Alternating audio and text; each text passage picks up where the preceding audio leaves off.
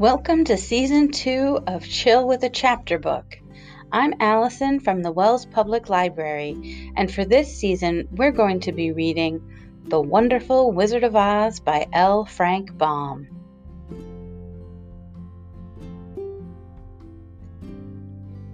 Chapter 1 The Cyclone Dorothy lived in the midst of the great Kansas prairies with Uncle Henry, who was a farmer, and Aunt Em, who was the farmer's wife. Their house was small, for the lumber to build it had to be carried by wagon many miles. There were four walls, a floor, and a roof, which made one room, and this room contained a rusty looking cooking stove, a cupboard for the dishes, a table, three or four chairs, and the beds. Uncle Henry and Aunt Em had a big bed in one corner, and Dorothy a little bed in another corner. There was no garret at all, and no cellar, except a small hole dug in the ground called a cyclone cellar, where the family could go in case one of those great whirlwinds arose, mighty enough to crush any building in its path. It was reached by a trap door in the middle of the floor, from which a ladder led down into the small, dark hole. When Dorothy stood in the doorway and looked around, she could see nothing but the great gray prairie on every side. Not a tree nor a house broke the broad sweep of flat country that reached the edge of the sky in all directions. The sun had baked the plowed land into a gray mass with little cracks running through it. Even the grass was not green, for the sun had burned the tops of the long blades until they were the same gray color to be seen everywhere. Once the house had been painted, but the sun blistered the paint and the rains washed it away, and now the house was as dull and gray as everything else. When Aunt Em came there to live, she was a young, pretty wife. The sun and wind had changed her, too. They had taken the sparkle from her eyes and left them a sober gray. They had taken the red from her cheeks and lips, and they were gray also. She was thin and gaunt, and never smiled now. When Dorothy, who was an orphan, first came to her, Aunt Em had been so startled by the child's laughter that she would scream and press her hand upon her heart whenever Dorothy's merry voice reached her ears and she still looked at the little girl with wonder that she could find anything to laugh at. Uncle Henry never laughed. He worked hard from morning till night and did not know what joy was. He was gray also, from his long beard to his rough boots, and he looked stern and solemn and rarely spoke. It was Toto that made Dorothy laugh and saved her from growing as gray as her other surroundings. Toto was not gray. He was a little black dog with long silky hair and small black eyes that twinkled merrily on either side of his funny wee nose. Toto played all day long, and Dorothy played with him and loved him dearly. Today, however, they were not playing. Uncle Henry sat upon the doorstep and looked anxiously at the sky, which was even grayer than usual. Dorothy stood in the door with Toto in her arms and looked at the sky, too. Aunt Em was washing the dishes. From the far north, they heard a low wail of the wind, and Uncle Henry and Dorothy could see where the long grass bowed in waves before the coming storm. There now came a sharp whistling in the air from the south, and as they turned their eyes that way, they saw ripples in the grass coming from that direction also. Suddenly, Uncle Henry stood up. There's a cyclone coming, Em, he called to his wife. I'll go look after the stock. Then he ran toward the sheds where the cows and horses were kept. Aunt Em dropped her work and came to the door. One glance told her of the danger close at hand. Quick, Dorothy, she screamed. Run for the cellar. Toto jumped out of Dorothy's arms and hid under the bed, and the girls started to get him.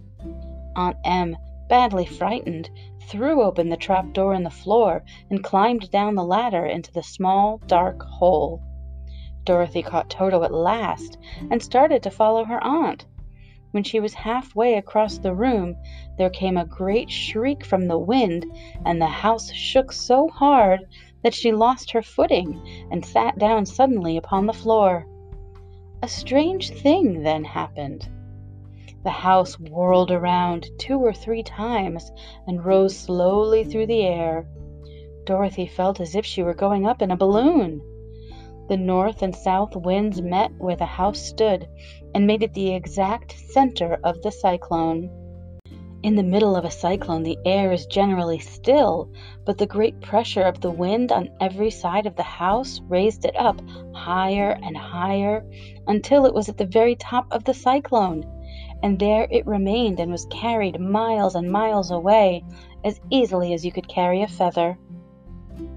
It was very dark, and the wind howled horribly around her, but Dorothy found she was riding quite easily. After the first few whirls around, and one other time when the house tipped badly, she felt as if she were being rocked gently, like a baby in a cradle. Toto did not like it. He ran about the room, now here, now there, barking loudly. But Dorothy sat quite still on the floor and waited to see what would happen. Once Toto got too near the open trap door and fell in, and at first the little girl thought she had lost him. But soon she saw one of his ears sticking up through the hole, for the strong pressure of the air was keeping him up so that he could not fall. She crept to the hole, caught Toto by the ear, and dragged him into the room again, afterward closing the trap door so that no more accidents could happen.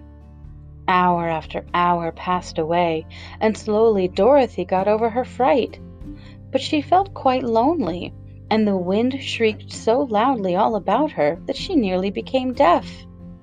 At first, she had wondered if she would be dashed to pieces when the house fell again, but as the hours passed and nothing terrible happened, she stopped worrying and resolved to wait calmly and see what the future would bring.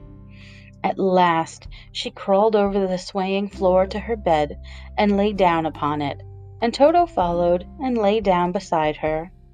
In spite of the swaying of the house and the wailing of the wind, Dorothy soon closed her eyes and fell fast asleep.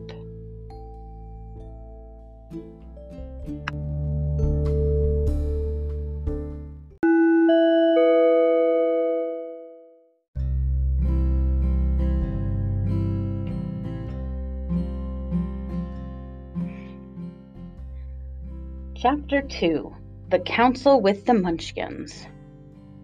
She was awakened by a shock, so sudden and severe that if Dorothy had not been lying on the soft bed, she might have been hurt.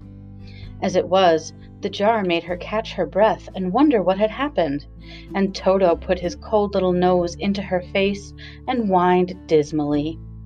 Dorothy sat up and noticed that the house was not moving. Nor was it dark, for the bright sunshine came in at the window, flooding the little room. She sprang from her bed and, with Toto at her heels, ran and opened the door. The little girl gave a cry of amazement and looked about her, her eyes growing bigger and bigger at the wonderful sights she saw. The cyclone had set the house down very gently, for a cyclone, in the midst of a country of marvelous beauty. There were lovely patches of green sward all about, with stately trees bearing rich and luscious fruits. Banks of gorgeous flowers were on every hand, and birds with rare and brilliant plumage sang and fluttered in the trees and bushes. A little way off was a small brook, rushing and sparkling along between green banks, and murmuring in a voice very grateful to a little girl who had lived so long on the dry, gray prairies. While she stood looking eagerly at the strange and beautiful sights, she noticed coming toward her a group of the queerest people she had ever seen. They were not as big as the grown folk she had always been used to, but neither were they very small.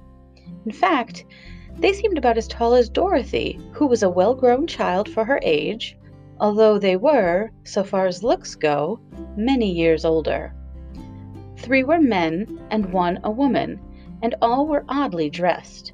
They wore round hats that rose to a small point a foot above their heads, with little bells around the brims that tinkled sweetly as they moved. The hats of the men were blue, the little woman's hat was white, and she wore a white gown that hung in plaits from her shoulders. Over it were sprinkled little stars that glistened in the sun like diamonds. The men were dressed in blue, of the same shade as their hats, and wore well polished boots with a deep roll of blue at the tops. The men, Dorothy thought, were about as old as Uncle Henry, for two of them had beards. But the little woman was doubtless much older. Her face was covered with wrinkles, her hair was nearly white, and she walked rather stiffly. When these people drew near the house where Dorothy was standing in the doorway, they paused and whispered among themselves, as if afraid to come farther. But the little old woman walked up to Dorothy, made a low bow, and said in a sweet voice, You are welcome, most noble sorceress, to the land of the Munchkins. We are so grateful to you for having killed the wicked witch of the East and for setting our people free from bondage. Dorothy listened to this speech with wonder. What could the little woman possibly mean by calling her a sorceress and saying she had killed the wicked witch of the East? Dorothy was an innocent, harmless little girl who had been carried by a cyclone many miles from home, and she had never killed anything in all her life. But the little woman evidently expected her to answer, so Dorothy said, with hesitation, you are very kind, but there must be some mistake. I have not killed anything. Your house did, anyway, replied the little old woman with a laugh. And that is the same thing. See? she continued, pointing to the corner of the house. There are her two toes still sticking out from under a block of wood.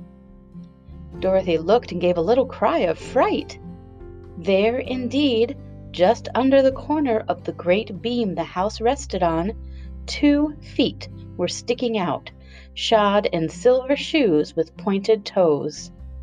Oh dear, oh dear, cried Dorothy, clasping her hands together in dismay. The house must have fallen on her. Whatever shall we do? There is nothing to be done, said the little woman calmly. Who was she? asked Dorothy. She was the Wicked Witch of the East, as I said, answered the little woman. She has held all the Munchkins in bondage for many years, making them slave for her night and day. Now they are all set free and are grateful to you for the favor. Who are the Munchkins? inquired Dorothy. They are the people who live in this land of the East, where the Wicked Witch ruled. Are you a Munchkin? asked Dorothy. No, but I am their friend, although I live in the land of the North. When they saw the Witch of the East was dead, the Munchkins sent a swift messenger to me, and I came at once. I am the Witch of the North. Oh, gracious! cried Dorothy. Are you a real witch? Yes, indeed, answered the little woman. But I am a good witch, and the people love me. I am not as powerful as the wicked witch was who ruled here, or I should have set the people free myself. But I thought all witches were wicked, said the girl, who was half frightened at facing a real witch. But, said Dorothy after a moment's thought, Aunt Em has told me that the witches were all dead, years and years ago. Who is Aunt Em? Inquired the little old woman. She is my aunt who lives in Kansas, where I come from, the Witch of the North seemed to think for a time, with her head bowed and her eyes upon the ground. Then she looked up and said, I do not know where Kansas is, for I have never heard that country mentioned before. But tell me, is it a civilized country? Oh, yes, replied Dorothy. Then that accounts for it. In the civilized countries, I believe there are no witches left, nor wizards, nor sorceresses, nor magicians. But you see, the land of Oz has never been civilized, for we are cut off from all the rest of the world. Therefore, we still have witches and wizards amongst us. Who are the wizards? asked Dorothy. Oz himself is the great wizard, answered the witch. sinking her voice to a whisper. He is more powerful than all the rest of us together. He lives in the City of Emeralds. Dorothy was going to ask another question, but just then the Munchkins, who had been standing silently by, gave a loud shout and pointed to the corner of the house where the Wicked Witch had been lying. Well, What is it? asked the old woman, and looked, and began to laugh. The feet of the dead witch had disappeared entirely, and nothing was left but the silver shoes. She was so old, explained the Witch of the North, that she dried up quickly in the sun. That is the end of her. But the silver shoes are yours, and you shall have to wear them. She reached down and picked up the shoes, and after shaking the dust out of them, handed them to Dorothy. The Witch of the East was proud of those silver shoes, said one of the Munchkins, and there is some charm connected with them, but what it is we never knew. Dorothy carried the shoes into the house and placed them on the table. Then she came out again to the Munchkins and said, I am anxious to get back to my aunt and uncle, for I am sure they will worry about me. Can you help me find my way? The Munchkins and the witch first looked at one another, and then at Dorothy, and then shook their heads. At the east, not far from here, said one, there is a great desert, and none could live to cross it. It is the same at the south, said another, for I have been there and seen it. The south is the country of the Quadlings.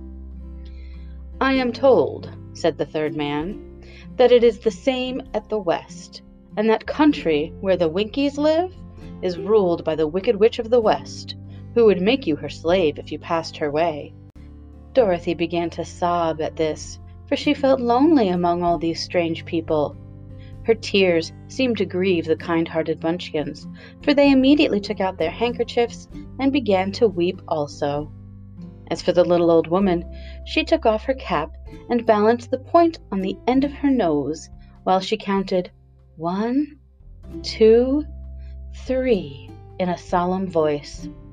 At once the cap changed to a slate on which was written in big white chalk marks, Let Dorothy go to the City of Emeralds. The little old woman took the slate from her nose and having read the words on it, asked, Is your name Dorothy, my dear? Yes, answered the child, looking up and drying her tears. Then you must go to the City of Emeralds. Perhaps Oz will help you. Where is this city? asked Dorothy. It is exactly in the center of the country and is ruled by Oz, the great wizard I told you of. Is he a good man? inquired the girl anxiously. He is a good wizard. Whether he is a man or not, I cannot tell, for I have never seen him. How can I get there? Asked Dorothy. You must walk. It is a long journey through a country that is sometimes pleasant and sometimes dark and terrible. However, I will use all the magic arts I know of to keep you from harm. Won't you go with me? pleaded the girl, who had begun to look upon the little old woman as her only friend. No, I cannot do that, she replied, but I will give you my kiss, and no one will dare injure a person who has been kissed by the Witch of the North. She came close to Dorothy and kissed her gently on the forehead. Where the lips touched the girl, they left a round, shining mark, as Dorothy found out soon after. The road to the City of Emeralds is paved with yellow brick, said the witch, so you cannot miss it.